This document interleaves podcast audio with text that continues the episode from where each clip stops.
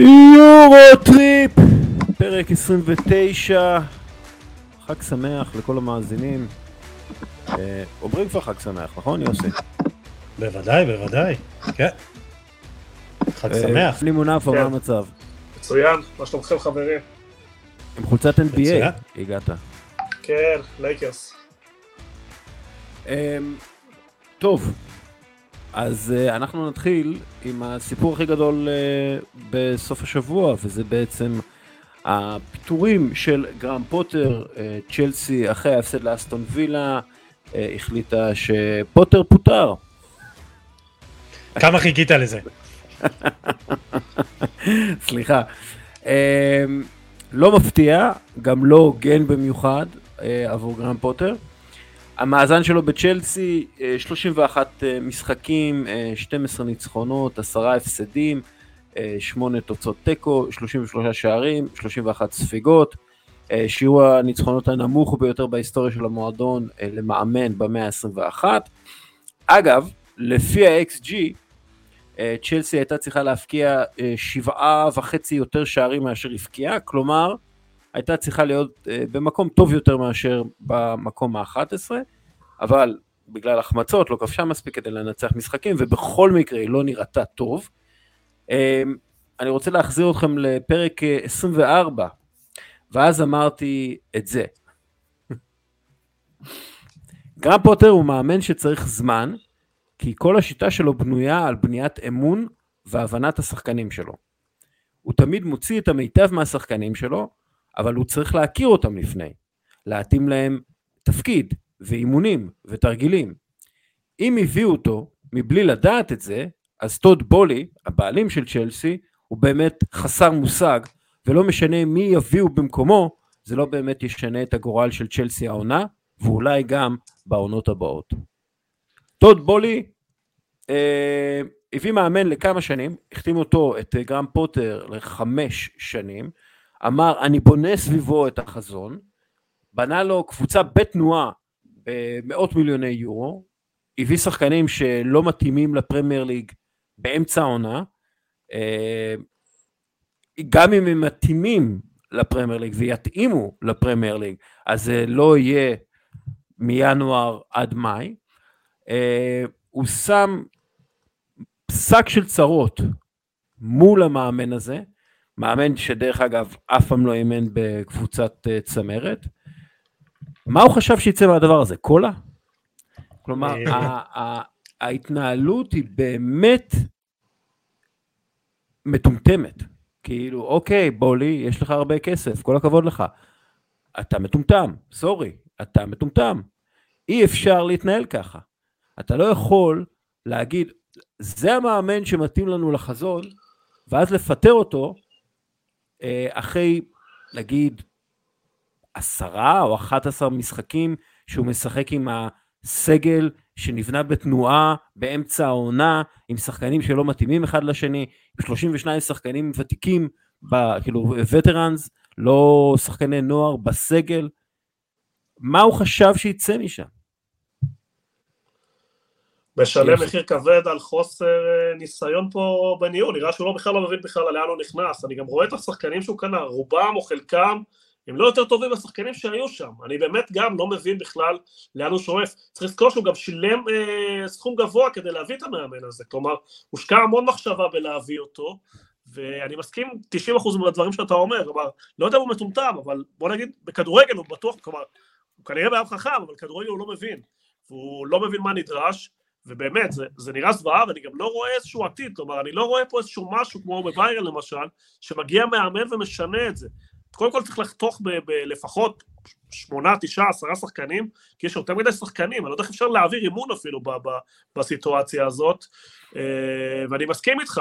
אתה יודע, אני גם מסתכל על זה שברבע גמר ליגת אלופות, כלומר, אפשר היה להוציא משהו מה- מהעונה הזאת, אה, אבל בדרך הזאת של הקפריזות והניהול הזה והסכומים שהוא משלם והחוזים הארוכים, הרי מה הוא יעשה עם שחקן שתיים שמתוך השבע שהוא הביא באיזה לא מתאים, יש לו חוזים לתשע שנים, שמונה שנים, הוא עשה דברים מאוד מאוד מאוד אה, מוזרים וזה נראה שאין שם טיפת אה, מחשבה כמו שאמרת. אה, אמ- אמרת, אמרת, אה, דסקל, את הנתון של ה-XG, שצ'לסי כבשה שבעה וחצי שערים פחות, וזה מתקשר אה, לנושא הרכש. אה, אתה יודע, בסוף צ'לסי בסגל הענק הזה, אין לה חלוץ אמיתי, חלוץ תשע. אה, סקורר אמיתי, כמו שצריך. אה, הביאו המון שחקני כנף, ו- ו- ולא באמת את החלוץ האמיתי שהם צריכים. אה, וזה מתקשר באמת לסביבה הלא יציבה שיש בצ'לסי, וזה לא רק אה, כאילו, אה, קל אולי להפיל את האשמה עכשיו על בולי כי הוא, הוא חדש וזה מאמן שלישי שנכנס לתפקיד עכשיו, גם אם הוא זמני, אבל מאז עידן אברמוביץ' ב-2002, 18 מאמנים יש במועדון הזה, ומוריניו התחיל את, ה, אה, את התקופה, ומאז שהוא פוטר ב-2007, ספטמבר 2007, אברהם גרנט, ידידנו, החליף אותו 16 מאמנים. כלומר, הסביבה שם גם לא מאפשרת לייצר שם משהו לטווח ארוך. אה, כן, אבל יוסי, תמיד- אגב- תמיד הם זכו בתארים ותמיד הם היו בצמרת, כלומר, מה שאתה רואה פה זה משהו מאוד מאוד חריג. הם נפלו פה... נכון, נכון. והם אף פעם לא פיטרו שני מאמנים במהלך עונה. אחת. כן, עדיין, ו- כלומר, ועדיין ראשונה. זה באמת, כן, וזה עדיין באמת אה, נתון אה, אה, הזוי ל- לקבוצת אה, צמרת ככה, כל כך הרבה מאמנים שמתחלפים. אה, אבל אפרופו אבר- אברהם גרנט, אה, זה פשוט מצחיק, ולמרות שזה מספר, ה- אה, הוא לא אימן שם הרבה משחקים, הוא המאמן עם אחוזי ההצלחה הגבוהים ביותר בתולדות המועדון. גם בעידן שלפני כן, הפרמייר ליג, אה, יש לו 74.7 אחוזי הצלחה. אני אגיד לך משהו, אני אגיד כן. לך משהו, נו. הוא קיבל קבוצה שרצה שלוש שנים עם אה, מוריניו, אה, וקבוצה ש... דרך אגב, עם כל הצוות של מוריניו, אה, ומוריניו פוטר בעיקר בגלל מערכת יחסים קלוקלת עם רומן אברמוביץ'. בוא, בוא נגיד, הוא נחת במקום ממש ממש טוב, מה שאפשר לו לעשות את זה. אתה יודע, קישור עם אה, מיכאל בלק ופרנק למפרד ועוד אה, אה, כמה שחקנים כאלה. לא, מקלל? כבר לא היה שם לפי דעתי, אבל היה... היה אבל ג'ון טרי, ו... כן, כן, כן, כן. כן, היה להם, היה להם את הצוות, ממה שאני הבנתי גם היה בפודקאסט עם, אה, הפודקאסט שלי עם טל בן חיים, ממה שהבנתי, אה, אברהם, בוא נגיד, לא היה בדיוק על אה, מגרש האימונים ואימן אותם שם והפך אותם ליחידה המגובשת שהיא, הוא קיבל יחידה מגובשת ולא פגע יותר מדי, אבל אה, עזבו את זה שנייה, מה, כן, כן, אז פוטר, רק מילה אחרונה לגבי אחוזי ההצלחה, פוטר עם, בפרמייר ליג עם אה, 42 אחוזים, אה, 42.4, מקום 16 מבין כל המאמנים בעידן הפרמייר ליג, אז גם, אתה יודע, עם, כל הכבוד, גם עם, גם עם כל מה שמסביב, גם פוטר עצמו היה צריך לעשות עבודה טובה יותר, אבל אתה יודע, אה, אני חושב שהוא יש לו גם נסיבות אה, שמו אותו בסיטואציה בלתי אפשרית, ואני חושב שמאמנים אחרים מסתכלים על זה, ועכשיו אה, דיברו על זה שיוליה נגלזמן, כביכול הפייבוריט, אה, לא כל כך מעוניין להגיע. אז זהו, אז אני לא יודע, כי, כי אתה יודע, יש גם דיווחים ש, אה, שהיו היו כבר שיחות. אני דווקא הייתי מאוד, זה היה מאוד מעניין אותי לראות אותו שם. כי זה מאמן עם דרך, זה מאמן ש, שאתה יודע, הוא בא עם כן, איזושהי מועדון... אג'נדה מסוימת, אבל אתה יודע מי אה, עוד מאמן עם אה, דרך ואג'נדה? נו, גרם פוטר. גרם פוטר, כן. אה, אבל, אבל, אבל נגלסמן, סליחה שאני רק, אה, משפט כן. אחרון, נגלסמן היה בביין מינכן.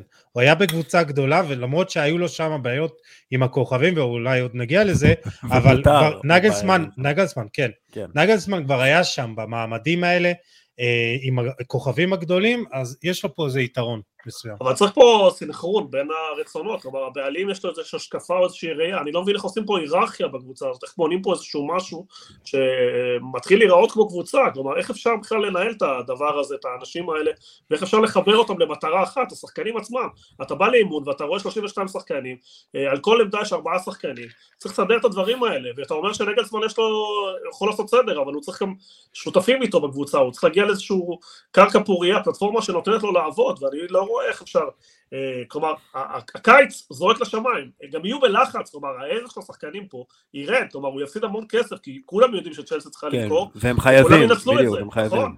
כן. כלומר, הוא מפסיד פה בכל הכיוונים. אחד מה, אחד באמת, זה, זה פשוט, כאילו הם דיברו על זה שגרם פוטר הוא יהיה הארטטה של צ'לסי והם ייתנו לו את, ה, את כל הבקינג ויתמכו בו, כי ארטטה גם כן היה בסיטואציה כזו בארסנל, אה, והיה סגל גדול מדי, ו, ו, ו, וחלק מהשחקנים לא הסתדרו עם ארטטה וכל הדברים האלה, הם אמרו ארטטה הוא, ה, he is our guy, אנחנו הולכים איתו, אנחנו תומכים בו, אנחנו מאמינים בחזון שלו, ו, ונתנו לו לנהל את העניינים כמו שצריך לצד עדו, זה פשוט לא קרה עם גרם פוטר. אה, זהו, אבל אה, אתה יודע, בארסנל הייתה תוכנית סדורה עם, עם רכש, אה, זה נבנה במשך כמה שנים. פה פשוט ניסו להביא אה, כמה שיותר שחקנים בכמה שפחות זמן, אבל... ואמרו, טוב, אולי נגיע לתוצאות. זה לא עובד ככה. גיבו אותו בכל מאבק שהיה לו, כשהוא נכנס לטאקל עם אבו יאג, זרקו אותו ישר, לא... בדיוק. נתנו לו, נתנו לו נתנו לו לעבוד לאורך זמן, כלומר, וגם באמת הייתה שם דרך, כלומר הביאו הרבה שחקנים צעירים, אז גם אם לא פגעו בכולם, הסכומים לא הסכומים האלה שזרקו, ולא החתימו אנשים לתשע ועשר ושמונה, דברים מאוד מאוד מוזרים. היה סדר בארסנל ולקח טיפה זמן כמובן אה, זה וראית שיפור בתוצאות כמובן שהשנה יש התפוצצות אבל לפחות היה היגיון. פה אני לא מצליח להבין מה ההיגיון לאן בדיוק המועדון הזה הולך ואיך יוצאים מהסיטואציה הזאת. כי זה לא פשוט לצאת מהסיטואציה שבה הם נמצאים. יש אפילו שחקנים טובים כמו מייסון מאונט שכל הקבוצות רוצות אותו. ודווקא אחד הדברים שאני מבין, מאמין בכדורגל זה לחזק את מה שיש לך. אם יש לך שחקן בית גדל אצלך תשמור עליו שחקן שהביא ליגת אלופות, בישל בגמר ליגת אלופות, שחקן שמצוין, ודווקא אותו מזניחים הצידה, ואני לא רואה איך הם באמת מסדרים את כל הבלאגן הזה, אה, כמובן צריך שינוי מהבעלים, ואולי איזה מנהל מקצועי נורמלי שיעשה סדר בכל החוזים האלה, בכל הדברים האלה, כי הרמה בפרמייר היא מאוד מאוד גבוהה, ולהיכנס לארבע הראשונות, צריך לסדר את הבלאגן הזה. זה לא נראה לי איזה כן, בעיה. כן, במיוחד שיש לך, יש לך מועדונים שמנוהלים מאוד מאוד טוב בפרמייר ליג. אה, אנחנו מסתכלים בפסגה, לא הקבוצות הכי הכי טובות, לא ארסנל, ניוקאסל, מנצ'סטר סיטי, אה, כאילו ברנפורד וברייטון הן קבוצות שמנוהלות למופת, הן קבוצות אה, שהן בית ספר לניהול, והן הרבה יותר חכמות ממך, אתה לא יכול, אתה לא יכול להיות טיפש בפרמייר ליג, כי צ'לסי עכשיו במקום ה-11. אין מקום לטעויות. כן, צ'לסי עכשיו במקום ה-11, אף אחד לא מבטיח לה שהיא תעלה ממקום 11 בעונה הבאה. זה, זה כאילו, בטח לא אם הכאוס הזה ממשיך. דרך אגב, צ'לסי ניצחה רק קבוצה אחת בחלק העליון של הטבלה העונה, והיא אסטון וילה. אסטון וילה בחלק העליון של הטבלה, אך ורק בגלל שניצחה את צ'לסי. כן. אז זה, זה מראה את הסטנדרטים. ודרך אגב, אם כבר מדברים על uh, מאמנים טובים, אז אונאי אמרי בליגה עם אסטון וילה, uh, תשעה ניצחונות, ארבעה הפסדים, uh, שתי תוצאות תיקו, הם כובשים בכל משחק תחת הספרדי, ומאז שהוא מונה להיות מאמן אסטון וילה, רק ארסנל ומנצ'סטר סיטי רשמו יותר ניצחונות מאשר אסטון וילה. כלומר, אני מאמין גדול באמרי, אני חושב שהוא מאמן מצוין, מאמן אדיר, מאמן שמתאים מאוד לאסטון וילה, ושנה הבאה מאוד יכול להיות שנראה פתאום גם את אסטון וילה מתחרה על uh, מקום ב top 6, אולי ב top 4 אפילו. Uh, בואו נדבר על מנצ'סטר סיטי ליברפול. כן. היה משחק uh, לא רע בכלל. שאלה, האם מנצ'סטר סיטי טובה יותר בלי הולנד?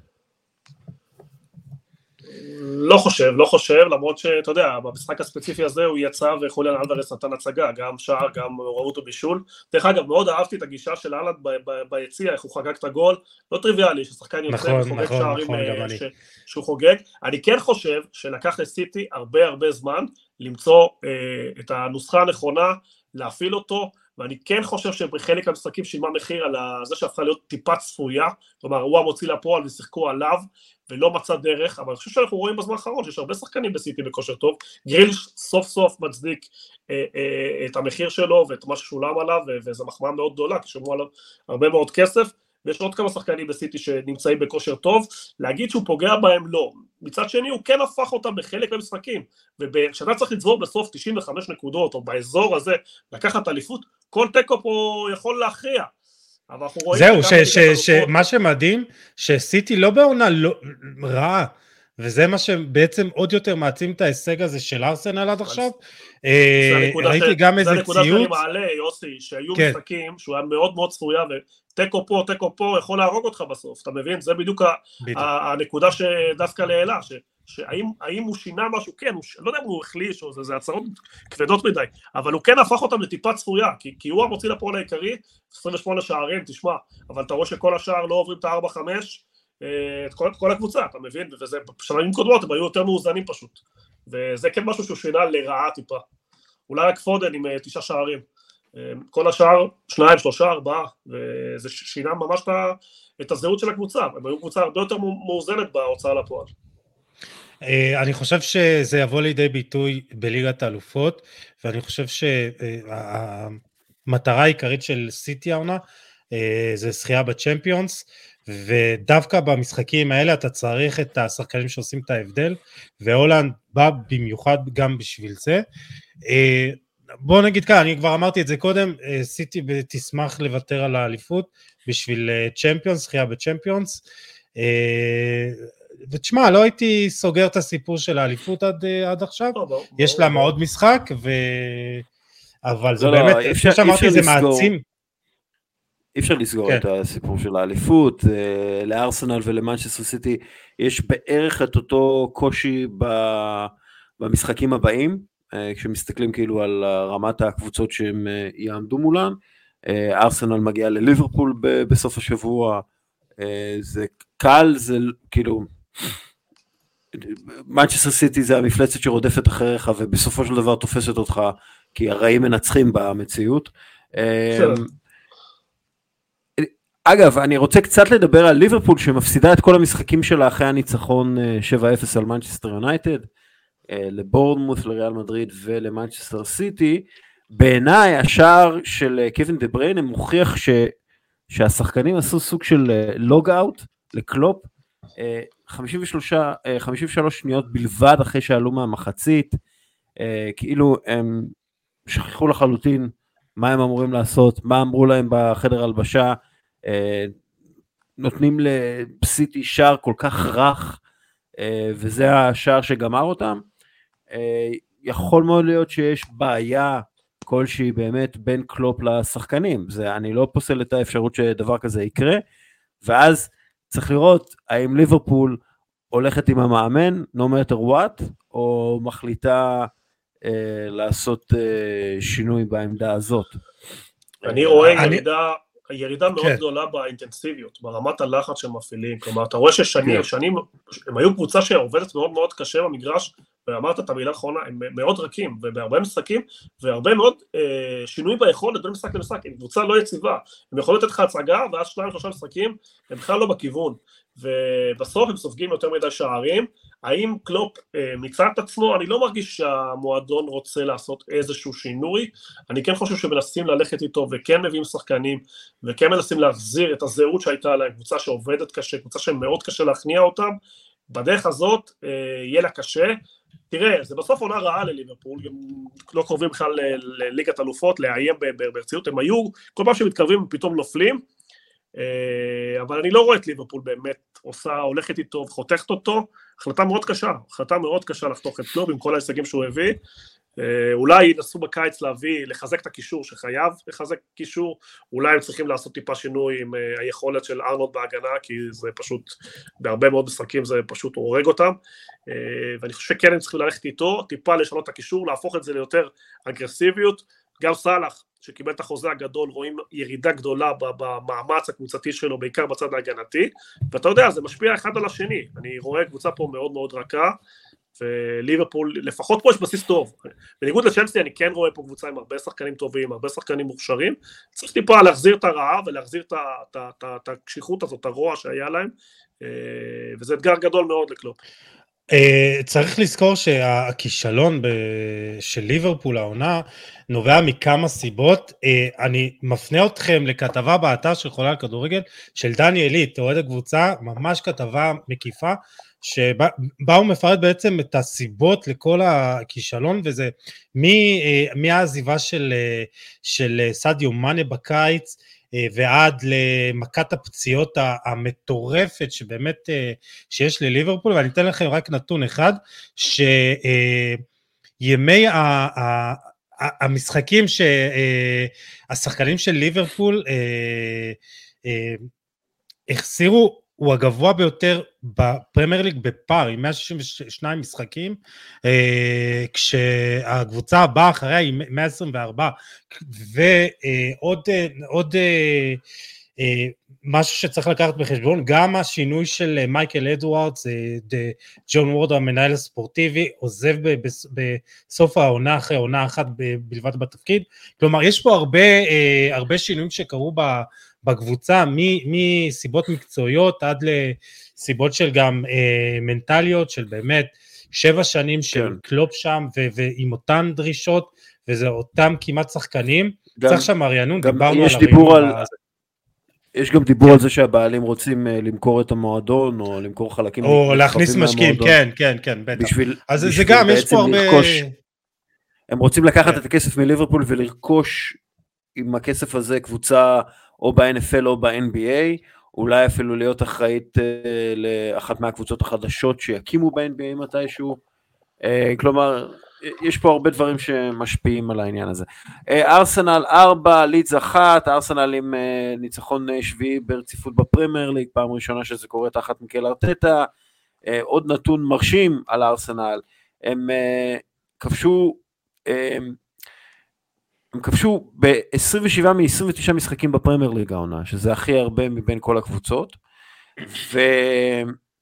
וגבריאל ג'זוס אה, כובש ב-52 משחקי פרמייר ליג, באף אחד מהם הוא לא הפסיד, רק אה, לג'יימס מילנר הקשיש יש רצף אה, שכזה, שארוך יותר, 54 משחקים עם שער ולא לא הפסד, ונתון אולי באמת הכי מטורף, ליאונרדו טרוסארד עם שבעה בישולים כשחקן ארסנל ב-11 משחקים. אה, רק לבוקאיו סאקה יש יותר בישולים העונה בארסנל מאשר לטרוסארד בפרמייר ליג. מטורף. כלומר זה, זה כאילו בינגו. כן, אה, אה, טוד בולי, תודה רבה שקנית את מודריק. בדיוק. תשמע, כל רכש שארסנל הביאה מתחילת בכלל בשלוש שנים האחרונות זה בינגו. דיברנו על, בקיץ על uh, זינצ'נקו ועל ג'זוס שהביאו את, את הניסיון של הזכייה בתארים והווינריות והרכש ב, בקיץ זה בדיוק מה שהייתה צריכה. עוד שחקן התקפה שמביא מספרים, שבעל ניסיון בליגה הזאת, ג'ורג'ינו עם הניסיון שלו מאחור, שייתן קצת את המנוחה לתומאס אה, אה, פרטי. אתה רואה פה דרך, אתה רואה פה דרך, וארסנל משחקת כדורגל פשוט פנטסיה, עונה, עונה פשוט מדהימה.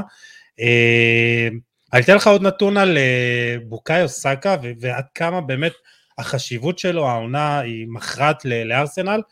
אה, סאקה שני רק ללאו מסי בכמות המעורבות בשערים במצב של שוויון.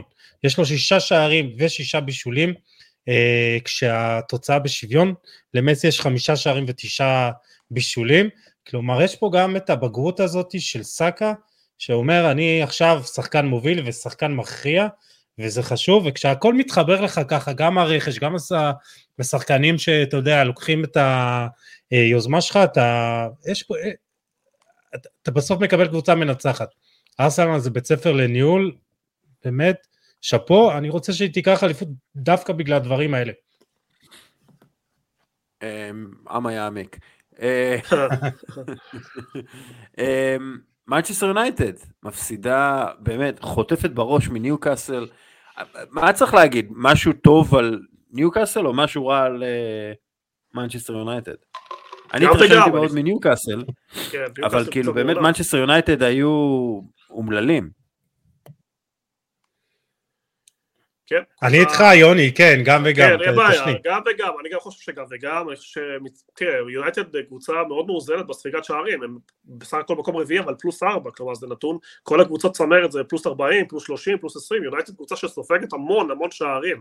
בעיקר אה, במשחקי חוץ, וזה פשוט נתון מדהים, שבחוץ היא קבוצה אחרת לחלוטין.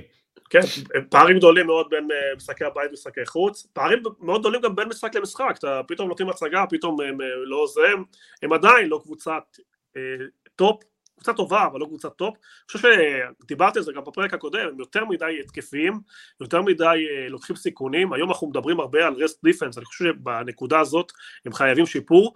דרמטי מאוד וקריטי מאוד הנוכחות של אה, קזמירו, שבריאל הוא לא קיבל אדומים, פה כל פעם שהוא מקבל אדומים והוא מורחק, יש ירידה מאוד מאוד גדולה בביצועים של, של הקבוצה, זה הביצועים הגנתיים, הוא מפר להם את כל האיזון. וניו קאסל באמת קבוצה מדהימה, גם ציפו שהם ישתוללו בזה, אתה ראית? רכש מאוד נקודתי, מאוד עדין, אולי איסאק טיפה שילמו עליו over, אבל לפעמים אין מה לעשות, כי כן. תחרות מאוד מאוד קשה, אז, אז אפשר להבין שחקן שניים שאתה מביא ו- ומשלם over, אבל עשו רכש חכם, מנוהלים כמו שצריך, משחקים כדורגל אטרקטיבי, אה, דווקא שחקנים שהיו שם שנים, כמו אלמירון, פרצו אה, יחד עם השחקנים החדשים שהגיעו, אני מאוד אוהב את הקבוצה הזאת, מאוד אוהב גם את מה שקורה בקבוצה הזאת, וזה מרשים מאוד, כי הפרמייר ליג באמת, קבוצות מטורפות, קבוצות מאוד מאוד מרשימות, כלומר אתה רואה כדורגל מאוד מאוד איכותי, אה, כשאנחנו רואים ששאר הליגות לא, לא מתקרבות בכלל לרמה הזאת, ומקום שלישי של ניו קאסל באמת מרשים, בלי רכש מפוצץ, שחקנים בסכומים סבירים הגיעו מכל מיני קבוצות ובנו שם תפקיד מצוין, עם המשכיות. אה, ואני חושב שפה זה גם וגם, זה חוסר היציבות של יונייטד, חוסר האיזון הקבוצתי, לעומת קבוצה מאוד יציבה של ניו קאסל שמשיגה תוצאות לאורך זמן. אה, אגב, מנצ'סטר יונייטד בלי קסמירו, אה, שמונה משחקי פרמייר ליג, ארבעה הפסדים. מנצ'סטר יונייטד עם קזמירו, 19 משחקי פרמייר ליג, שלושה הפסדים. אגב, יש איזשהו... זה... כן, איזשהו היגיון באדומים שהוא מקבל, כי בריאל הוא היה שחקן מאוד מאוד... אה, אין, לא יודע, לא יודע להסביר את זה, איך הוא פתאום... יכול, להיות, הוא נראה עצבני יותר גם, אתה יודע, זה, זה אחרת. אגב, יכול מאוד להיות שהוא טיפה מתחת לקצב בגלל הגיל, אה, מה שעשוי להשפיע על איך שהוא נכנס לטאקלים, איך שהוא אה, מתנהג, למרות שהאדום הראשון שלו זה בכלל היה בגלל... אה, על חנק. כאילו חניקה, כן. כן. לא, אבל כאילו, הוא, הוא, כשהוא, כשהוא משחק הוא מדהים, כן, אבל לפעמים כן. יכול להיות שהוא לא עומד בקצב. טוב, דרך אגב, אחרי, גם ברנדן רוג'רס מלסטר סיטי אה, פוטר או התפוטר, אה, רפה בניטס צפוי להחליף אותו לפי כל הדיווחים, והשמועות גם גרהם פוטר זה... קיבל פנייה דרך אגב, אה, אבל הוא סירב, רוצה קצת חופש. אה, אני מאוד מקווה בשבילם שרפה בניטס לא, לא ילך לשם. לא יודע, משהו נראה לי שכבר, אתה יודע, זמנו עבר. בתקופה שלו אה. באברטון הייתה מזעזעת. כן, אבל זה בגלל שזה אברטון, אני חושב שדווקא קבוצה כמו לסטר זה משהו שיכול מאוד להתאים לבניטז. יש לו הרבה כדורגל, לאיש הזה.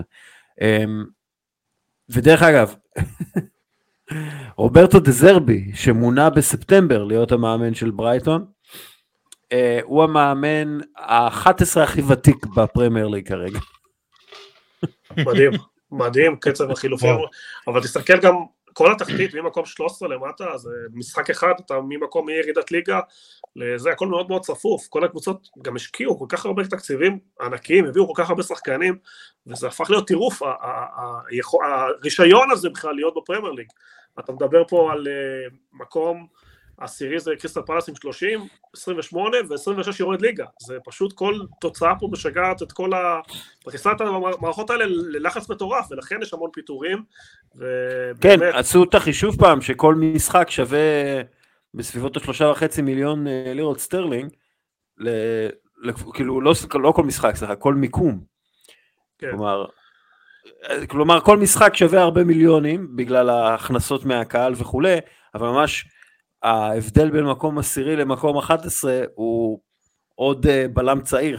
כאילו, בדיוק, אבל... זה, זה חשוב. אבל הלחץ הוא סוף עונה, שאם אתה חלילה יורד ליגה, אתה מאבד פה המון המון דברים, ולכן אתה בלחץ כל הזמן מטורף, ויש פה שוויון. בסך הכל, השמונה קבוצות האחרונות, הפערים הם נורא נורא קטנים, זה משחק לפה, משחק לשם. אה, אבל זה מה שהופך את הליגה הזאת למשהו באמת, אני, אני אוהב מאוד לראות את הפרמייר ליג, זה חוויה. ואמרת משהו חשוב מקודם, שהחוכמה פה של ברייטון וברנטפורד, כי אין להם איזשהו יתרון, אין פה איזשהו אה, משהו, אה, חוץ מניהול מקצועי אמיתי, proper, של בחירת שחקנים נכונה, כי, כי כל המועדונים פה מגרשים מפוצצים, קהידות תומכות, ערים שלמים מסביב לקבוצה, והפער בסוף זה באמת מי שקונה את המנהלים המקצועיים הכי טובים, ו, ו, נכון. ו, ו, וזה מרשים. בהחלט. אגב... אה, נעבור לגרמניה. תומאס טוחל, במשחק הראשון שלו ב- כמאמן ביירן מינכן, מוביל את הקבוצה לניצחון 4-2 על ברוסיה דורטמונד במשחק העונה.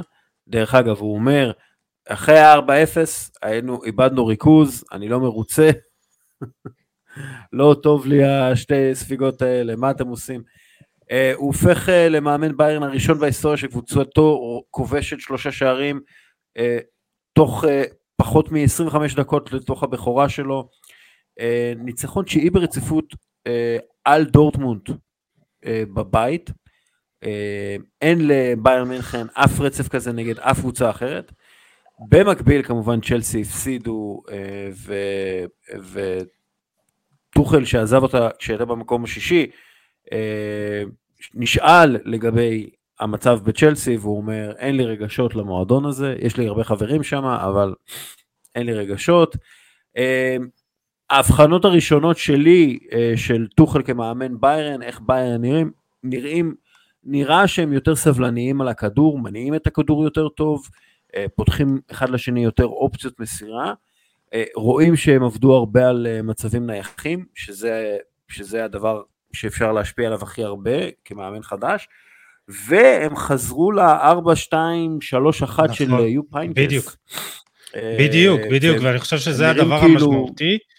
כן. הוא חזר לבסיס של ביין, ופה העוצמה באמת, אה, אתה יודע, השחקנים שרגילים, תומאס מולר היה פנטסטי, ותומאס מולר בעשר הזה, שם הוא מרגיש הכי בנוח, אין, אין ספק.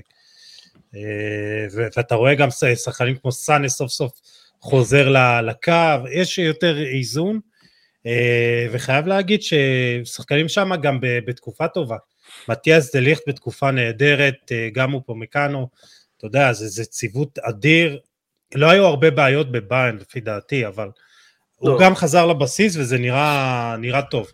חזרה למקורות זה הכותרת שלי, זה באמת הוא מה שאמרתי לגבי הטקטיקה, ואני חושב שהיה יחסית, כמו שאמרת שהם לא היו, הם היו לא יציבים בכלל, הם עשו שבעה תוצאות תיקו, זה תוצאות לא אופייניות, הם לא באו לכל משחק כמו שצריך, היה הרבה בעיות בין הוותיקים לבין המאמן, יוסי דיברנו על זה גם בפרטי, שזה לא הולך לכיוון טוב, יצא ש-14 שחקנים היו נגד, אה, זאת בגלל זה אני לא כל כך מסכים ש, שלא היה בעיות בביירן. אה, אני גם, היה בינינו ויכוח גם שאני חושב שהאליפות עדיין פתוחה, למרות שיש כפר מאוד מאוד קטן, וביירן תהיה עסוקה מאוד עכשיו עם סיטי, וכל תוצאה, אם דורטמונד תתאושש מהמשחק חלש או התבוסה שהם קיבלו פה ותחזור לניצחונות, הם היו בקצב צבירת נקודות מאוד מאוד גבוה מאז המונדיאל. היה להם שבעה ניצחונות ותיקו, הם היו בדרך נכונה, אין מה לעשות, קיבלו בראש הם צריכים לחזור. אם הם ינצחו עד סוף העונה, יכול להיות פה סנסציה, אני לא פוסל את זה. אה, ולגבי אה, ביירן, נכון שיש שחקנים מעולים, אבל החוכמה היא, גם זה שכאילו הם הורידו הילוך, זה גם איזשהו סימן לא טוב. כלומר, הם צריכים להיות אה, קונסטנטיביים ויציבים ביכולת במשך 90 דקות עד סוף העונה, כי עכשיו כל, כל משחק יכריע, צריך לראות איך הם יצאו מהסיפור הזה מול סיטי, כי זה קרבות בין שתי הקבוצות כנראה אה, הכי איכותיות אה, באירופה, עם השחקנים אולי הכי טובים. אני רואה שפה הכל פתוח בעיניי, כן? אני אולי פה בדלאפ. כי יכול להיות פה הפתעה אדירה בסוף העונה בגרמניה, הפער הוא מאוד מאוד קטן. טוב, ביין ש... משלמת uh, קצת מחיר על זה שהיא משחקת כדורגל קצת בסיכון גבוה עם uh, גם קו הגנה גבוה, אז זה לפעמים מתבטא ב... אתה יודע, לא, אני חושב שרוב התוצאות של ביין, ואני צופה בהם קבוע, זה שחקנים פשוט לא באו למשחק, כלומר הם באו בהמון תיקו, הם באו כזה בהילוך שני, לא בהילוך רביעי. אני חושב שביין מינכן הייתה מנצחת את דורטמונד גם עם נגלזמן על הקווים. כן. כי, כי בסופו של דבר, בסוף בסוף בסוף, מדובר בקבוצה הרבה יותר איכותית ברמה האינדיבידואלית מאשר דורטמונד. ורואים את זה בתקציבים. התקציב של ביירן מינכן, תקציב השכר של ביירן מינכן הוא 270 מיליון יורו. התקציב אה, של ברוסיה דורטמונד הוא 123 מיליון יורו. זה, זה, זה פער עצום, זה פער עצום, זה פער של עוד דורטמונד. כמעט, אה, כמעט כל שחקן ספסל של ביירן, של ביירן כוכב בדורטמונד, אם אתה, כאילו זה אדיר, כאילו, כן, כן, זה, אז, אז כאילו נכון, דורטמונד נלחמו והם צעירים ומגניבים ויש להם אנרגיות, אבל זה פשוט בסופו של דבר לא הוגן. לא הוגן. לא הוגן. ובסופו ו- של דבר, כמה שאתה מתכונן וכמה שאתה טוב, בסוף השוער שלך עושה טעות איומה, והכל, כל המשחק מתחרבש, ובסוף אתה יודע, אתה, אתה נופל על פעולות קטנות כאלה במשחק, בסוף חלק של מ- ריכוז. חלק מרוח כן. המועדון שם. כן. כן. לא, אבל אה, תחשבו על זה שביירן מינכן אה, איבדו את השוער שלהם, את מנואל נוער לעונה, אז הם הביאו את השוער הכי טוב שיש נכון. בליגה הגרמנית. כאילו, וגם, וגם לא שילמו יותר מדי. כאילו, זהו. לא, כן, לא בגלל שהוא. מסיים את החוזה שלו, אז אמרו אוקיי, אתה, danke schön, auf Wiedersehen, זהו. כאילו, אז, אז איך אפשר להתחרות עם הדבר הזה, בסופו של דבר. אמ, דרך אגב, אוליבר קאן אה, דיבר על, על זה שבאמת ביירן הייתה מאוד, אה, מאוד אה, לא יציבה, ובגלל זה הקבוצה, ההנהלה לא הייתה מרוצה מהתוצאות ומהביצועים. הם אמרו, החוסר אה, יציבות אפיינה אותנו, גם בעונה שעברה, בדקנו הכל בצורה מאוד מדוקדקת ורצינית, והחלטנו אה, להיפטר מנגלזמן. אה, הזמן יגיד אם הם עשו טעות, אבל אני לא רואה, אני לא חושב שהם, אני לא חושב שהטעות הזאת תיראה, לפחות לא השנה. דרך אגב, לפי מדד אופטה של אה, קושי המשחקים שנותרו בבונדסליגה, לדורטמונד יש משחקים קשים בהרבה מאשר לביירן מינכן, אה, רק לאוניון ברלין ולייפציג יש משחקים קלים יותר מאשר לביירן. כלומר, אבל דורטמונד יוניון הולכת ברלין אה, לא רחוקים, ארבע נקודות. אה, מביירן. כן, לא, אוניון, אוניון, צריכים להגיע לליגת האלופות, זה, זה סיפור פנטסטי נכון. ומדהים, וסיפור שיכול באמת לקרות רק בגרמניה, אבל בסופו של דבר זה, זה ביירן מינכן שלהם לקחת, ויכול להיות שטוחל יסיים את העונה עם טראבל. עוד- עוד משהו שנגלסמן יקבל אה, מדליה? ישלחו לו מדליה בדואר כזה?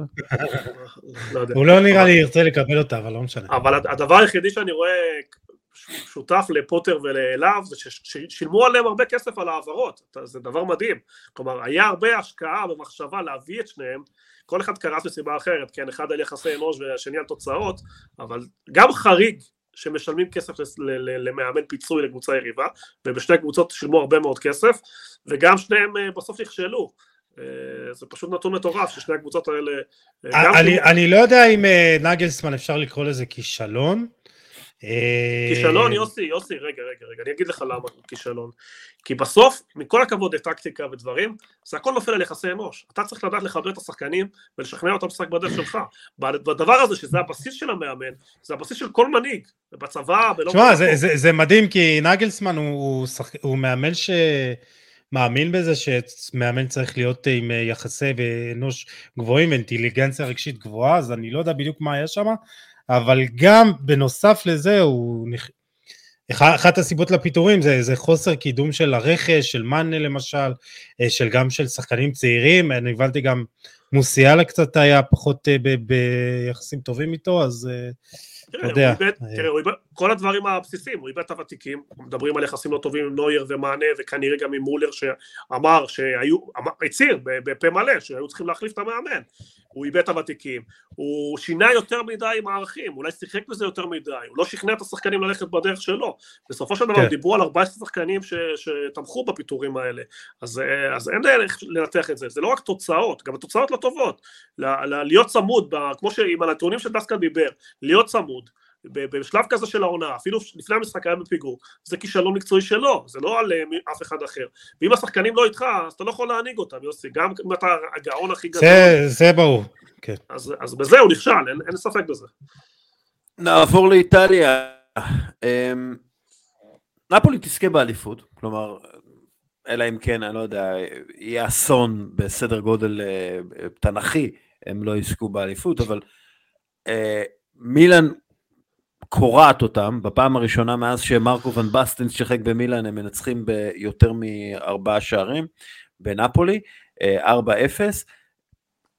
כמה המשחק הזה ישפיע על נפולי בליגת האלופות לדעתכם? אני לא חושב ש... כן. תתחיל יוסי.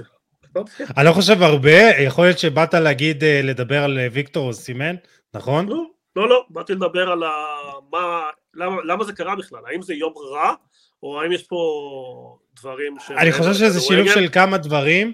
אה, בסוף כשאתה מגיע למשחק גדול, זה, זה האנרגיות וכמה המשחק הזה הוא חשוב וקריטי. אני חושב שנפולי באה למשחק, למשחק הזה אולי בגישה קצת של לא יקרה כלום אם נפסיד. ויש פה גם, אתה יודע, אני בטוח שלמשחק הראשון בערב הגמר ליגת האלופות הם יבואו בגישה שונה לחלוטין, אנחנו לא נראה את המשחק הזה. מה גם שוויקטור אוסימן היה מאוד חסר, וחשוב להבין גם כמה, כמה הוא חשוב לה, להצלחה של הקבוצה. עם הנתון הקודם שנת, שאמרתי על בוקאי סאקו ו- ומסי, אז uh, ויקטור אוסימן עם 11 שערים, מעורבות של 11 שערים במצב של שוויון, והוא הבקיע הכי הרבה שערים uh, במצב הזה, תשעה שערים, כלומר יש פה באמת uh, חיסרון מאוד משמעותי, הוא אמור לחזור לכשירות סביבות המשחק הזה, uh, והרבה ייפול עליו.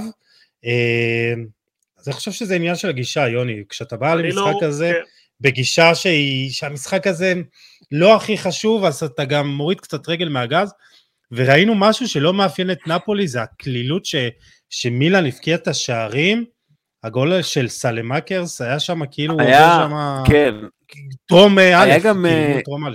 היה גם את העניין של האוהדים, שהביעו מחאה על מחירי הכרטיסים לערב הגמר אה, ליגת האלופות. והם שתקו לאורך כמעט כל המשחק, והיו גם אה, דיווחים על זה שהאולטרס של נפולי איימו על אוהדים אה, שרצו לעודד. אז, אז אווירה מאוד משונה במרדונה, אה, ו, ולא יודע, אולי זה גם כן משהו שעשוי להשפיע על נפולי בהמשך. אנחנו גם שמענו שוויקטור אוסימן רוצה לעבור לפרמייר ליג, וזה החלום שלו, ולא בטוח שנפולי תוכל להחזיק אותו. אה, חבית שחברנו אה, אה, חתם על חוזה חדש ומבורך, ספלטי עדיין לא, לוצ'יאלו ספלטי. אז, אז יש, יש כאילו כמה דברים שעננה מעל נפולי, למרות היתרון המאוד גדול ב, ב, בצמרת ואליפות מאוד צפויה שתגיע לשם. מחיר אה, הצלחה, גם אה, השחקנים מבוקשים, גם שחקנים רוצים יותר כסף, גם טיפה עולה להם על האף ובאים אה, כמו שהם באו. הדבר היחידי שאני שואל את עצמי אם אין פה משהו מעבר לכדורגל, וזה, דיברת על קהל שמעורב בדברים כאלה, תשמע, נפולי בסופו של דבר היא חלק מתרבות של העיר, שאתה יודע, המאפיה מאוד מאוד מעורבת, זה היה נראה לא טוב. כלומר, אם זה יום רע של כדורגל, אני יכול לקבל את זה. אני לא יודע, כי יש עבר והיסטוריה לקבוצה הזאת, ורמזתי על זה בפרק הקודם, ואני לא יודע אם יש פה משהו מעבר, אני מקווה מאוד שלא, שזה סתם יום לא טוב של שחקנים. מה שקרה בהגנה, יוסי דיברת הרבה על אוסימן, רוב הבעיה פה היו גולים שערורייתיים של, של בלמים שביום רגיל הם בין הטובים בעולם, כן, זה לא אופייני כן. להם בכלל, אה, היה שם טיילת אה, ברוב השערים. אה, ואולי זה שילוב של דברים, גם אווירה שלילית אה, בגלל המחירים או דברים אחרים, גם איזושהי נוחות, ויום גדול של מילאן, שהזכירו את זה שבינתיים הם גם, גם הם אלופה. אה, האם זה. תשמע, מילאן היה להם יום גדול של, צריך להזכיר, רפאל האו, הרגיש לי שהוא כאילו, כמו, כמו שהרגשתי בעונה שעברה שהוא מעל הליגה, הוא היה פשוט אדיר. ואברהים דיאז, שאתה לפעמים מסתכל עליו, אתה אומר, למה הוא לא יכול לתת איזה הצגה כזאת, כל משחק, אולי אתה תגיד, כי אתה... כי אה, בסופו של דבר זה הגדרה של שחקן אה, בינוני ולא שחקן יציבות. גדול, שחקן גדול כל הזמן, שחקן, לא, לא רוצה להגיד בינוני כי הוא לא בינוני, הוא טיפה מעל, אבל uh, בשביל להיות uh, אחד הגדולים אתה צריך להיות טוב כל משחק, כי אחרת אתה פשוט יורד לספסל ברמות האלה, כי יש מחליפים טובים, אז הוא לא עושה את זה כל הזמן, אז בגלל זה הוא, הוא מסיים עונות עם ארבעה, שישה שערים ולא לא, לא, לא עושה דו ספרתי, ותשמע, בריאל מדברים על להחזיר אותו, אבל אני לא רואה פה שחקן כרגע ברמה של ריאל מדיד להרכב, אולי אם יהיה בעיה עם אסנסיו הוא ייכנס למשבצת של המחליף, אבל שוב, כישרון יש, פוטנציאל יש, צריך לתת הרבה יותר תפוקה בשביל להגיע לרמות הגבוהות. אה, במשחק פה, במשחק שם, זה לא, זה לא מה שיביא אותו לריאל מדריד. אה, אולי ענייני חוזים וכאלה כן, אבל יהיה לו קשה מאוד בתחרות הפנימית. אה, זהו, לגבי האם זה ישפיע על ליגת אלופות, שזו השאלה הזה, אני חושב שזה כן משפיע, כי, כי כולם דיברו על נפולי כבר בגמר, ועכשיו מתחילים לעלות ספקות, ועכשיו מתחילים לשאול שאלות, ויש חשיבות גם לבסוף, לליגת אלופות יש חשיבות למסורת. ומילה הייתה בגמרים, אינטר הייתה בגמרים, אה, בנפיקה הייתה בגמרים, בנפיקה, כן. נכון? ונפולי לא הייתה, כלומר זה לא כזה טריוויאלי שחושבים שהם הכי טובים, בליגת אלופות הכל משתנה, והמשחק הזה אולי, אם ישתמשו בזה כמו שצריך, אולי יכול לעזור להם, כי אני רואה משחק פתוח לגמרי, כלומר זה בית חוץ, יש מסורת, יש קהל, יש uh, המשחק הראשון במילאן, ואם הם uh, בתוצאה כזאת הם לא יחזרו, כלומר הם צריכים להתאושש מהר מאוד, uh, לשים את הליגה בצד, זה גם עניין של מסורת, לדעת לשים רגע בצד ולתת את הזה, וזה לא רק הוא סימן בעיניי, יש פה כמה דברים, גם מחיר ההצלחה, וזה מעניין מאוד, אני חושב שהרביעייה הזאת מאוד פתוח, לא? בניגוד למה מש, שדיברנו. משפט אחרון, כי אני לא רואה מצב ששוב במשחק, במפגש בין, בין השניים, בין השתיים, אה, כל כך הרבה שחקנים היו מתחת לרמה שלהם, זה גם אה, לובודקה שהיה פשוט אה, זוועה, ומריו רועי שלו לא היה בכלל ב... לאו פשוט סבסב אותו. כן, אז אני אומר, לא יכול לקרות מצב שמשחק אה, נוסף כזה בין השתיים, אה, כל כך הרבה שחקנים יהיו מתחת לרמה שלהם, אה, זה לא יקרה, בוא נגיד ככה. אולי ואולי לא. עוד משהו על איטליה אתם רוצים שצריך לדבר קצת על לאציו, שבעונה מדהימה, מקום שני, נכון שזה לא רצים לאליפות, אבל בסך הכל מועדון יחסית צנוע ועושה אה, באמת עונה טובה, עשו ניצחון 2-0, אה, סאביץ' שהרבה שנים חשבו שיעבור למועדון גדול, עדיין חושבים, עדיין חושבים, הוא בסך הכל 28, הוא עוד יכול לעשות, כבש שער חשוב. עוד 2049, אה, לא סאביץ' מועמד למנצ'סטר יונייטד. 15 שנה אותה כותרת. אבל אה, הנה, לפחות פה, זה לא, הישג, לא יודע אם לקרוא לזה הישג, אבל למועדון הצנוע זה מקום שני, זה גם אה, משהו ששווה לציין. תשמע, מסתמן קרב באמת גדול על ה top 4, גם רומא נראית אה, לא רע, ואפילו מבקיעה שלושה שערים במשחק, כן. אז אה, כאילו יש שם... אחת מהארבעה האלה תהיה בחוץ, או לאציו, או מילאן, או אינטר, או רומא, זה אחד ויובנטוס לאט לאט גם מקבלת זה, תשמע, גם הריצה שלה ראויה לציון, אז uh, צפוי באמת לפי דעתי יובנטוס uh, בונה על, ליגת אירופה. כן. כן. Uh, לא, אבל גם, יש שם, כן. בואו בוא נדבר על ספרד, נשיא וופא לפני כמה, כמה שעות אומר על החשד של ברצלונה לשוחד של סגן הנשיא אה, של איגוד השופטים הספרדי, סליחה אני אחזור על זה, נשיא וופא אלכסנדר צפרין על החשד לשוחד על ברצלונה, של ברצלונה לסגן נשיא איגוד השופטים הספרדי, אה, הסיטואציה היא רצינית מאוד אומר צפרין, זה כל כך רציני שזו כנראה אחת מהפרשות הרציניות ביותר בהיסטוריה של הכדורגל, בספרד יש חוק התיישנות והסנקציות שם לא ישפיעו מקצועית על הקבוצה אבל יהיו השלכות פליליות, אין חוק התיישנות בוופא. נראה שהוא מתכנן להגיש את הנקמה מאוד מאוד דקה ומאוד מאוד קרה.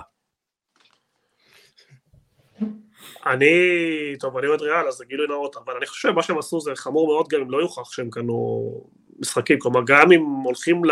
מאמינים לגרסה שלהם שהם קנו דוחות scouting, זה כבר חמור מאוד, אתה לא יכול ללכת למישהו אובייקטיבי, לשלם 7 מיליון יורו, שזה המון המון כסף לאורך שנים, וזה לא נראה טוב, זה לא, זה לא יכול, זה לא הגיוני, כלומר, ענישה חייבת להיות, להגיד לך שאני יודע מה העונש המדויק, לא, אבל אני חושב ש... קודם כל צריכים לחקור ולהבין בדיוק מה קרה, אני חושב שעצם המעשה שעבר כסף מועדון לאיגוד שופטים או לבכיר באיגוד שופטים זה שערורייה, זה בלתי נתפס, בלתי נתפס ואני לא אומר את זה מפוזיציה של ריאל מדריד, גם אם ריאל היו עושים את זה הייתי אומר את אותם דברים, לא צריך להוכיח מעבר לזה כדי לתת ענישה, זה פשוט בושה, אני גם כואב לי לראות שאנשים מנסים להצדיק או לנסות לעשות דברים, באמת זה מביך ברמות מאוד מאוד גבוהות, יובן נענשה לא על פחות מזה, על ניסיון לעשות משחקים שזה היה משהו נהוג, פה שילמו כסף לאנשים כסף עבר מחשבון בנק לחשבון בנק, זה פשוט, ש... והאידיוט ההוא, סליחה, באמת זה אידיוט, גם לא שילם מיסים על ההכנסות, זה בכלל שערורייה על שערורייה, הוא פשוט הרים לרשויות כן, ל... ככה גילו את זה, שהוא לא שילם מיסים בעצם.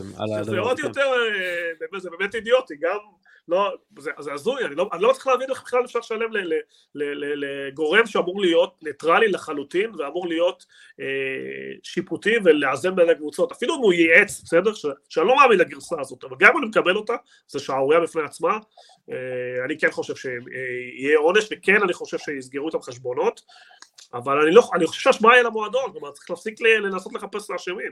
היה שם אה, הנהלות אגב. רעות, רעות מאוד, שעשו המון המון נזק לברצלונה, שזה מועדון מפואר, כן. מועדון גדול, עם המון, המון, באמת, אני לא, אני אוהב את התחרות הזאת כמו שתי מועדונים גדולים, אבל פה זה באמת אה, בושה וחרפה, אין לי משהו ו- להגיד. ואגב, צריך להגיד משהו על, בעצם, אה, לפי הדיווחים באיטליה ובספרד, אה, צפרין מתכנן סוג של לעזור ליובנטוס להתגבר על הבעיות שלה, אה, אה, עם כל הפייר פליי הפיננסי וכולי, בתמורה לזה שהם יעזבו לחלוטין את אה, עניין הסופר ליג, מה שישאיר רק את ריאל מדריד וברצלונה עם הסופר ליג ביד, מה שנקרא, ו... הסיפור הזה ומה שהוא אומר על ברצלונה יכול להיות תחילת הדרך של חבר'ה הנה אני מציע לכם עכשיו את ה... אני, אני, או, או, אני, או שאני אעניש אתכם או שתקבלו את הצעת ה... uh, תעזבו את הסופר ליג ותשכחו מזה ותצטרפו אלינו חזרה ונעזור לכם uh, להיפטר מהבעיות האלה. Uh, צפרין הוא uh, עורך דין uh, מסלובניה, uh, איש מאוד רציני, יכול מאוד להיות שמה שהוא אומר פה זה בעצם מסר לברצלונה לרדת מהסופר ליג ובואו אה, תחזרו לתלם אה, כמו יובנטוס תשאירו את אה, ריאל מדריד לבדה על האי של הסופר ליג. אה, אה, יכול להיות. משהו על אה, ריאל מדריד שמנצחת 6-0 את ריאל ויאדוליד, המשחקים לא כל כך, גם, אה, אה, אה, ברצלונה מנצחת את אלצ'ה, כן. כן, המשחקים פחות משהו? מעניינים, אני חושב שכן טיפה לחזור ל... כן, מה שמדברים הרבה במדריד זה על הנושא של המאמן, על העתיד של קרלו אנצ'לוטי. יש לא כן. מעט, אה, השבוע פרסמו גם באס וגם בצ'ינגריטו שדווקא מדברים על ארבלואה בתור עוזר מאמן, כלומר כבר מדברים על שינוי, כלומר רומזים שקרלו אם לא ייקח ליגת אלופות כנראה שיסיים, ויש כל מיני... לא, אבל השינוי, רגע, סליחה רגע. שאני קוטע, השינוי בגלל שדוד רוצה, דוד אנצ'לוטי, הבן של אה, קרלו, רוצה לפתוח קריירת אימון סולו משל עצמו. כן יוסי, אבל כרגע אה, באתי להעלות את הנושא המעניין, שאם ליגת, אם ריאל לא זוכה בליגת אלופות, כנראה קרלו ישלם את המחיר, וקרלו יוצא בהצהרות שהוא מוכן לאמן עד 2034, והוא מוכן לוותר כן. על זה, אבל. כבר התחילו לבדוק, התחילו לדבר, אה, גם אני חושב שיש טיפה, זה שביירן מיהרו להביא תוכל, כי, כי ידעו שריאל מחפשים מאמן, ויודעים שעוד קבוצות מחפשים מאמן, כלומר, ומדברים הרבה בריאל על אה, פוצ'טינו. אה, למה? אני חייב לשאול למה. באמת. למה אני... גיל העלה את זה, גיל העלה את זה כציוץ ואני מאוד מתחבר אליו, שכל קבוצה גדולה שפתאום אה, אה, מפטרת מאמן, אז פוצ'טינו הוא ישר מועמד. ואני באמת, אני, סליחה, אני לא מבין את תראה, אני- ההתלהבות אני- אני אגיד לך, מפוצ'טינו. ואני, ואתה יודע שאני צורך אה, תקשורת מדריד כמעט כל יום והרבה, והרבה זמן, כלומר, אני, אני, זה מועדון שאני הכי מחובר אליו. אני, אני הייתי בטוח כל הזמן שראול מסרב לעבור לבונדסליגה ולהתקדם, כי יש לו איזושהי הבטחה שהוא היורש של קרלו אנצ'לוטי, בגלל זה גם אני קצת מופתע מזה שקרלו. של אה, פוצ'טינו תפס תאוצה במדריד, השם שלו עלה, להגיד לך אבל ריאל מוכנה להחלטה? לא. ריאל תקבל בסוף את ההחלטה אחרי שהיא תראה מה קרלו עושה בליגת, אלופ, בליגת אלופות, ואם הוא ילך עד הסוף כן. יש סיכוי גבוה שהוא יישאר. בגלל זה אני אומר, הדיווחים על ארבלו היו מאוד מאוד חזקים בסוף שבוע, מכל מיני מקורות שונים, גם באס, גם המרקה הישר, גם השגריטו דיברו עליו שהוא כן אמור להגיע לצוות המקצועי, אני לא חושב שיש החלטה, אבל כן, המעמד של אה, קרלו טיפה התערער בגלל התוצאות. אגב, קר, אה, קרלו אמר, יש לי חוזה עד 2024, אני לא יודע אבל- שום דבר על שום... כן, כן. אז אה, נראה מה, מה אני אומרים. חושב שזה תלוי בתוצאה. באירופה, אם, אם הוא יעשה קמפיין טוב, יכול להיות שהוא יישאר עוד קצת. כן. אגב, יש לנו משהו להגיד על פריס סן ג'מאן, שם הם מתעקשים אה, להשאיר את הליגה כן. הצרפתית. אה, כן, אה, כן. בחיים. אה, ש- שערורייתי די דומה לצ'לסי, השקעות כספים על שחקנים לא נכונים, נראים בערך כמו שההחתמה של נאמר, זה הקהל שם נגד, עברתי השבוע על שמות שחקנים שגדלו שם, שחקנים כל כך טובים כמו קומן, כמו קוקו, הם שחררו שם זהב, השוער של מילאן גדל בפריס סן ג'רמן, שהוא שוער הנבחרת היום, שוער מדהים. כלומר, אם היו, כלומר, פריז לפריזאים, אם היו בונים קבוצה על בסיס שחקנים צרפתים, הם היו קבוצה מדהימה, וגם שגם היו מחוברים, והקהל היה חיבור טוב. היום זה כזה כמו קרקס נודד כזה, באמת, חבל, הם, הם גם הגועל נפש הזה לשלוק למסי בוז ולהיות נגדו, זה בסוף פוגע בהם. אה, באמת, זורקים, זה, זה כמו מדינת קטר, זורקים כסף באוויר, כאילו בלי מחשבה, בלי תכנון, בלי שום דרך מקצועית, והם פוגעים בעצמם. כלומר, אני רואה את הפרויקט של אבו דאבי או של זה בסיטי, אני רואה דרך, אני רואה כיוון, אני רואה כסף שיכול להניב איזשהו משהו, איזושהי התקדמות. פה זה סתם, זה קרקס נודד, אני לא אוהב את מה שקורה שם, כואב לי על מסי לא... בתור ארגנטינאי. אה, לראות כן, לורן, לורן בלאן, אה, שאימן בפריס סן ג'רמן ומאמן את אה, ליון היום, אמר משהו מאוד מעניין. הוא אמר, ברגע שפריס סן ג'רמן מאבדת את המטרה מספר אחת של העונה, אז יש התרופפות, וזה משפיע על כולם. כשליגת האלופות נגמרת, הכל נגמר, ואנחנו מתחילים לדבר על העונה הבאה, זה מצב מאוד מאוד קשה לאימון, קשה מאוד לאמן שחקנים שצריך אה, להתניע אותם מחדש, זה, זה הביטוי שהוא משתמש בו. אה, עוד משהו לגבי נכון. פריז, כן. זה, זה, זה נכון, כי אתה יודע, בסוף לא צריך את אה, לאו מסי ומבפה כדי לזכות ב, ב, בליגה בצרפת, אה, לא צריך את כל הכוכבים האלה, האתגר פה הוא לא גדול, ואני אגיד לכם עוד משהו שעמנואל פטי אומר היום לגבי השריקות אה, למסי, הוא אומר השריקות הן ללבול לכדורגל, ואם הייתה לי עצה למסי, אני, אני אומר לו, תעזוב פריס סן ג'רמן זה לא מועדון כדורגל, ואנחנו, זה, זה עוד פעם אנחנו מקבלים הוכחה שהפרויקט הזה נכשל. וזה פרויקט ש, שאתה לא יכול להביא כל כך הרבה כוכבים לקבוצה אחת ולהגיד, טוב, יאללה, בואו בוא, בוא נזכה בכל התארים, זה לא פיפא וזה לא Football Manager, אה, אז ככה ש... יש פה גם נזק כאילו... אמיתי, כי השריקות בוז האלה, באמת, אני, אני לא מבין את אמבפה, כאילו, תסתכלו על אמבפה, אני מסתכל אפילו על חשבון, על דברים מחוץ לכדורגל, חשבון הטוויטר שלו, התדמית שלו, אם הוא היה עוזב את פריס סן ג'רמן, הוא היה היום ברמה אחרת של מיתוג לגמרי, היום כסף של שחקן, זה לא רק השכר שלו, אז הוא הרוויח עוד כמה יורו שהוא לא, שהוא לא היה מקבל בריאל או, או ברצלונה, או מצ'סטר סיטי למשל, אבל הוא היה הופך כן. מותג שעוד 20, 30, 40, 50 שנה, השם שלו היה שווה כל כך הרבה, שהוא היה מרוויח פי 100 יותר, אפילו ברמה הכלכלית, שכאילו עדיף להישאר שם זו טעות. אם אמבפה היה לו סוכן, שזה העבודה שלו, אין סיכוי שהוא היה בוחר בפרויקט הזה, אין סיכוי. אבל הוא מנוהל על ידי משפחה שרואה את זה בצורה מאוד מאוד צרה, ולא מבינה מה זה ספורטאי היום, מה זה היום להיות אה, דוגמה, ומה זה היום להיות מעבר, איש עסקים כבר. אתה רואה את לברון וכל החבר'ה האלה בארצות הברית וגם באירופה, אתה רואה שהם הופכים להיות אנשי עסקים ושותפים בחברות, ובאמת, אני, שוב, חבל לי על, על כל הדברים האלה, כי, כי הכל שם מההתחלה ועד הסוף, לא נראה טוב, נראה רקוב, ואפילו שהביאו איש מקצוע מעולה הקיץ, אה, או קמפוס, זה, יש לו הרבה מעבודה לעשות פה לתקן את הקבוצה הזאת, וחבל, כי יש הרבה פריזאים, יש הרבה שחקנים צרפתים טובים, אפשר היה לבנות קבוצה פה עם זהות אמיתית, אה, ופספסו פה בגדול. כן. טוב, נעבור לזרקור. יוסי. טוב, אה, זרקור שרציתי לדבר עליו לפני פרק שניים, רומאו לאביה מסאוטהמפטון, קשר אחורי בלגי בן 19, אה, חגג רק בינואר, מטר שמונים ואחד. אה, הוא נקנה ממנצ'סטר סיטי בקיץ האחרון תמורת 12.3 מיליון אירו, ויש לסיטי סעיף רכישה חזרה על סך 40 מיליון לירות סטרלינג ב-2024. מי שכבר אה, רוצות אותו, הוזכרו כמועמדות, אה, צ'לסי מן הסתם, ארסנל לצד אה, קסיידו, כן, אה, גם, גם רוצה אותו, מנצ'סטר יונייטד, אה, ביירן מינכן, ודיווח מה, מהיום, ליברפול גם רוצה לקנות אותו, אה, הוא מאוד טוב עם הכדור, מוסר נהדר, יש לו כוח מתפרץ גבוה, 20 הופעות בפרמייר ליג העונה, תזכרו, ילד בן 19, שער אחד, ובפגרת הנבחרות האחרונה, עלה להופעת הבכורה שלו בנבחרת בלגיה, קיבל עשר דקות נגד גרמניה.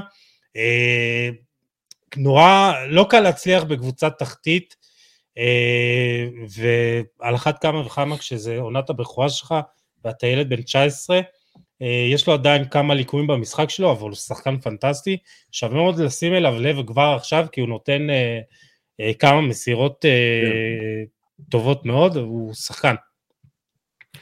יוני? שחקן גדול.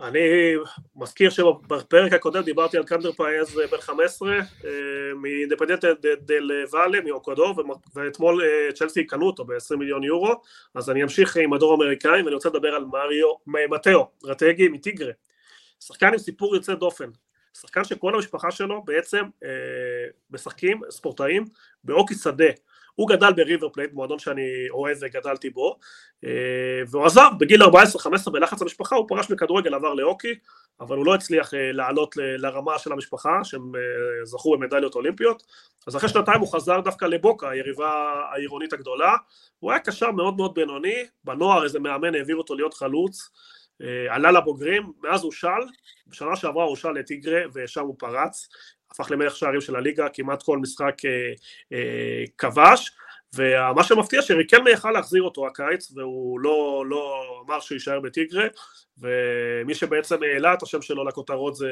מנצ'יני, שעושה סקאוטים מטורף בארגנטינה, הוא אה, פנה כמעט לעשרה שחקנים, אבל זה השחקן המפתח, הוא הביא אותו, כבש, אה, כבש שני שערים בנבחרת נגד אה, צרפת אה, ונגד לוקסמבורג, ועכשיו הוא מבוקש בכל, בכל אירופה, כי הוא גם שחקן נבחרת איטליה בהרכב, וכנראה יעשה מעבר גדול, טיגרי כבר רכשו 50% מהשווי שלו, ויש המון ביקורת על, בוקה הולכים לבחירות, ויש המון ביקורת על ריקם, איך הוא ויתר על שחקן כזה, חלוץ נהדר, שחקן תשע, הוא לא מספיק טוב כנראה לנבחרת ארגנטינה שיש לה גם את לאוטרו מרטינס וגם חוליאן אלברס, אה, ועוד נקודה מעניינת פה שאיטליה באמת פונה להמון שחקנים מארגנטינה וכנראה הולכת אה, למאבק עם ארגנטינה על כל מיני שחקני מפתח, אה, אבל זה שחקן ששווה לשים אליו לב, וכנראה שנה הבאה באירופה. איך,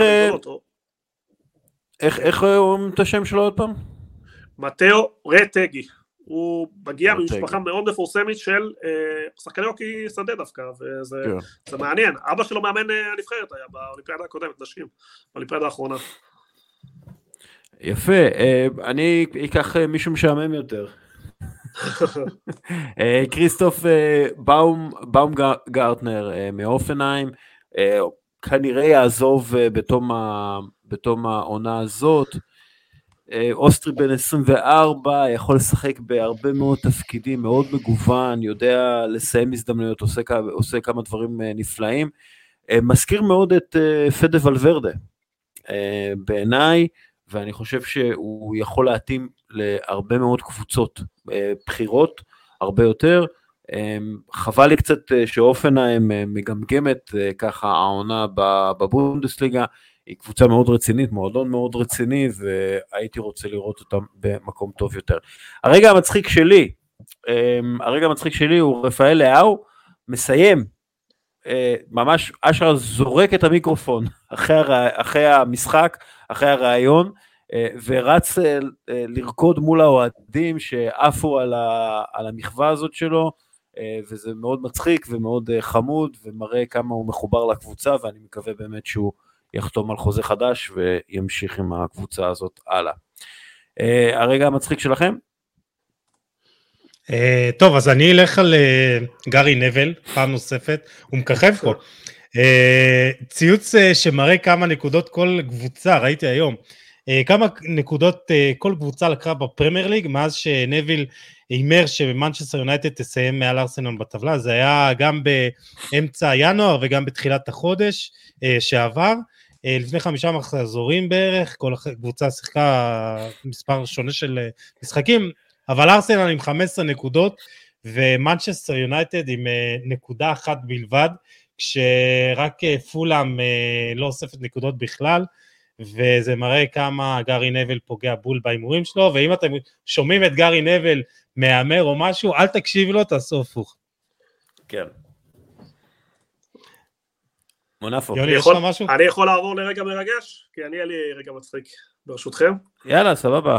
דבר איתי יאללה, ברגע אז מרגש. אני, פעם שעברה דיברתי על אוסקר גלוך שהוא בישל, השבוע הבקיע, אבל דווקא אני אלך על שחקן אחר. אה, אויאן סנסט מאתלטיקו בלבאו, שנמצא בשחקן ב-22, קשר אה, התקפי, שנמצא בעונה מטורפת. אה, הוא חתם השבוע לתשע שנים.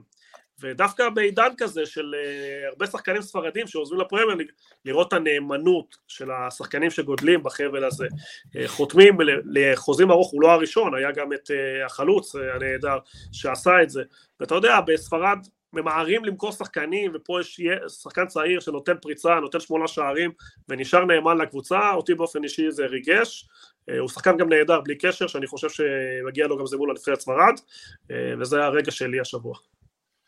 כן, בלבאו תמיד היו מיוחדים בקטע הזה. הם גם תמיד הצליחו לשמור את השחקנים הכי טובים שלהם לאורך uh, זמן. אבל תשע שנים זה חריג קצת. הם מכרו בהרבה כסף. כן, כן, אבל הם... Uh, שוב, זה ההשקעה הכי גדולה שלהם, באקדמיה שלהם, בשחקנים שלהם, בקהילה שלהם. באמת uh, מועדון שמנוהל בצורה פנטסטית. יוסי, הרגע מהרגע שלך? עדי יונה כובש את שער הבכורה שלו בבוגרים, הערב נגד הפועל חיפה, סתם, לא, הוא אחלה ילד וגם עשה פעולה טובה, אז שאפו לו. רגע מרגש באמת אחר, שחקני אתלטיקו מדריד, ביניהם סטפן סאביץ' ואנטואן גריזמן, שולחים ברכת יום הולדת לרותם מנסנו, שנפצע קשה מאוד בפיגוע בדיזינגוף, לפני פחות מחודש, הוא חוגג יום הולדת 36, וכמה חברים הכינו לו ברכות מפוליטיקאים, מעל 100 ברכות של פוליטיקאים וסלבריטאים, וגם אחד uh, מאוד יפה ומרגש של uh, סטפן uh, סאביץ' ככה מברך, ואנטואן גרזמן פשוט מחייך כמו איזה ילד uh, כזה, uh, ילד קטן ככה מאחורה, אבל זה היה מאוד מרגש, העליתי uh, את זה בדף, אז מוזמנים uh, לראות. Uh, אתם יודעים, מציאות מורכבת מאוד פה בישראל, אז לפחות אנחנו ככה שמחים שרותם אה, התאושש וככה חזר לחיים כן. כמו שאומרים. אפרופו מציאות אה, מורכבת, הרגע המרגש שלי הוא על אה, אבן גרשקוביץ', שהוא עיתונאי של הוול סטריט ג'ורנל ברוסיה, יליד ניו ג'רזי, אהב מאוד את רוסיה, גם חברה רוסית וכל הדברים האלה, אבל הוא עבד ברוסיה כעיתונאי, אה, הוא רק בן ה-31, הוא נתפס על ידי הרשויות ברוסיה והואשם בריגול אה, לטובת הברית, אה, שזה שטויות, אין שום עדויות, אבל זה מה שקורה במדינה רודנית. כולם יודעים שהוא עיתונאי ולא מרגל, אבל כאמור, פוטין עם המציאות שלו. בכל מקרה, גרשקוביץ' הוא אוהד ארסנל, אוהד ארסנל אה, אה, שרוף, אה, היה במשחק של ארסנל אה, נגד מנצ'סטר סיטי החודש, אה, בחודש שעבר, אה, ואוהדי ארסנל אה, מביעים בו אה, תמיכה בטוויטר, עוזרים בקמפיין אה, שחרור ובגיוס תרומות אליו, אה, ואנחנו כולנו בקהילת אוהדי ארסנל הגלובלית מקווים שהוא ישוחרר מהכלא הרוסי הנורא, אה, וכמה שיותר מהר. אמ, הרכב הסופש, מה אתם אומרים? ונסיים? יאללה. יאללה. אז uh, אנחנו מתחילים, אנחנו, אנחנו ב-343, מתחילים עם השוער, אנטוני לופז, מיליון, חמש הצלות נגד פריס סון ג'מן, הציל לפי ה-XG 1.0, 1.07 שערים, כלומר נתן בעצמו ליון את הניצחון 1-0 על פריז, בפריז פריז עוד פעם מפסידה אה, בבית, אחרי רצף ארוך מאוד אה, ללא הפסדים. אה, אני קצת מרמה עם התפקיד כן, של... שוער נוסף, סליחה, דיבו, דיבו נכון, כן. דיבו מרטינס שמונה הצלות, מנע 1.62 שערים נגד צ'לסי כמובן, שומר על רשת נקייה. אז גם שבר, לא מגיע מילה טובה. שבר שיא של אסטון וילה, ספג הכי, כלומר, הכי הרבה clean sheet בימי המשחקים שלו במועדון, והצלה מאוד דומה לגמר המונדיאל, גם זה משהו קטן שאפשר לציין. לא כן, אבל הכנסתי מישהו אחר מאסטון וילה, כן, אז כן, סבלנות, כן. בבקשה. אני עם שלושה בלמים, אחד מהם הוא קיריאן טריפר שהוא מגן, אבל חבר'ה, זה פודקאסט שלי, אז לכו לתקאוות. ניאל ניהל בצורה די מושלמת את ניוקאסל נגד מנצ'סטר יונייטד, גם מבשל, גם יוצר ארבעה אה, מצבי הבקעה, 21 פעולות הגנתיות אה, חיוביות, לא איבד כדור, לא עשה עבירה, משחק כמעט מושלם שלו. אה, דייגו יורנטה מרומא הוא הבלם הנוסף, משחק מאוד מדויק ונטול טעויות נגד סמפדוריה, ניצחון ורשת נקייה, 6 מ-8 בעימותים על הכדור, 11 פעולות הגנתיות חיוביות, והכנסנו אותו להרכב. אה, חוסה חימנס, אה, רשת נקייה נגד ריאל בטיס, ש... ניצחון שדי מעניק לאתלטיקו מדריד את המקום בליגת האלופות, 55 מ-55 במסירות.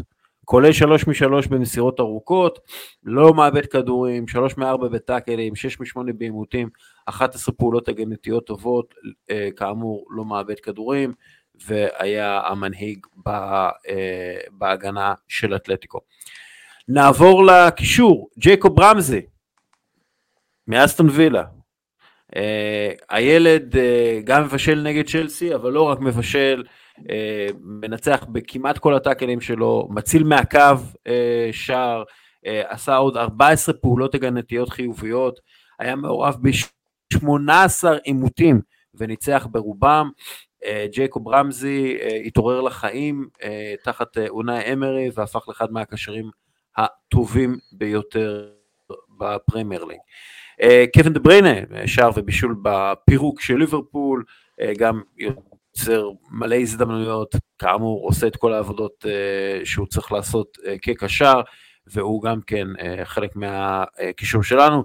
תומאס מולר, צמד, משלוש בעיטות נגד אה, דורטמונד, גם יוצר ארבעה מצבי הפקעה, גם פותח את הרגליים בשער של קומן, ראיתם את זה? וואו. כן, כן, כן, גאון. כן, אה, ודרך אגב, תומאס מולר עם שני שערים או יותר במשחק בונדסליגה בפעם ה-25, יותר מכל שחקן אחר בהיסטוריה. רפאל לאהו הוא הקשר הנוסף, שוב אני קצת מרמק, הוא יותר קשר קדמי, פה שמתי אותו כזה בקו קישור אה, של הארבע, אז רפאל לאהו, כמובן אה, צוות נגד נפולי, יצר מצבי הפקעה, עשה נזק אדיר על האגף, אה, היה קטלני ויעיל מאוד. והחלוצים שלנו, קרים בן זמה, ריאל מדריד, שלושה בשבע דקות, מגיע לו. גם בהחלט. מתקרב מאוד לאוגו סנצ'ז בטבלת הכובשים הגדולים של הליגה הספרדית, ככל הנראה יעקוף אותו עד טוב, אולי אפילו במחזור הבא. אה, לבנדובסקי, צמד ובישול בניצחון על אלצ'ה, גם יוצר הזדמנויות. דרך אגב, נתון מעניין על אה, לבנדובסקי, הוא היה בשבע פעולות הגנתיות חיוביות, עשה שבע פעולות הגנתיות חיוביות, לא כולל 13 עימותים על הכדור, יותר מזה, הוא עשה חמש עבירות, ספג שלוש, מה שמראה שהאיש בא לעבודה, בא לעשות לחץ, בא לעשות לחץ מקדימה, כל הכבוד לו. וגבריאל ז'זוס כפרה עליו נגד לידס, אה, כובש צמד, חוזר מפציעה ארוכה להרכב, אה, גם מגיע להרבה עימותים, אה, מצליח ברובם, גם מגיע להרבה בעיטות, יוצר הזדמנויות הבקעה לעצמו ולחברים לקבוצה, ונכנס להרכב שלנו בסופה של זה. אוקיי, עד כאן חברים, יורו טריפ 29 שבוע הבא, אני לא בישראל. אני בגרמניה, אז כן, כן, חופשה, אני מקווה לתפוס גם איזה משחק של ביירן, אולי. אמ, אז חברים, תודה רבה לכם. יאללה, תודה רבה, תהנו, אתה בגרמניה, יוני בדובאי ואני פה ב... בגילו בירושלים. אתה ירושלים, אתה ירושלים, עיר הקודש, חביבי, אתה לא יכול להתלונן על זה. להתלונן בשקט. אה, יוסי, יוני, תודה רבה לכם. כיף. יאללה, אנחנו לכם. נתראה בקרוב. יאללה ביי.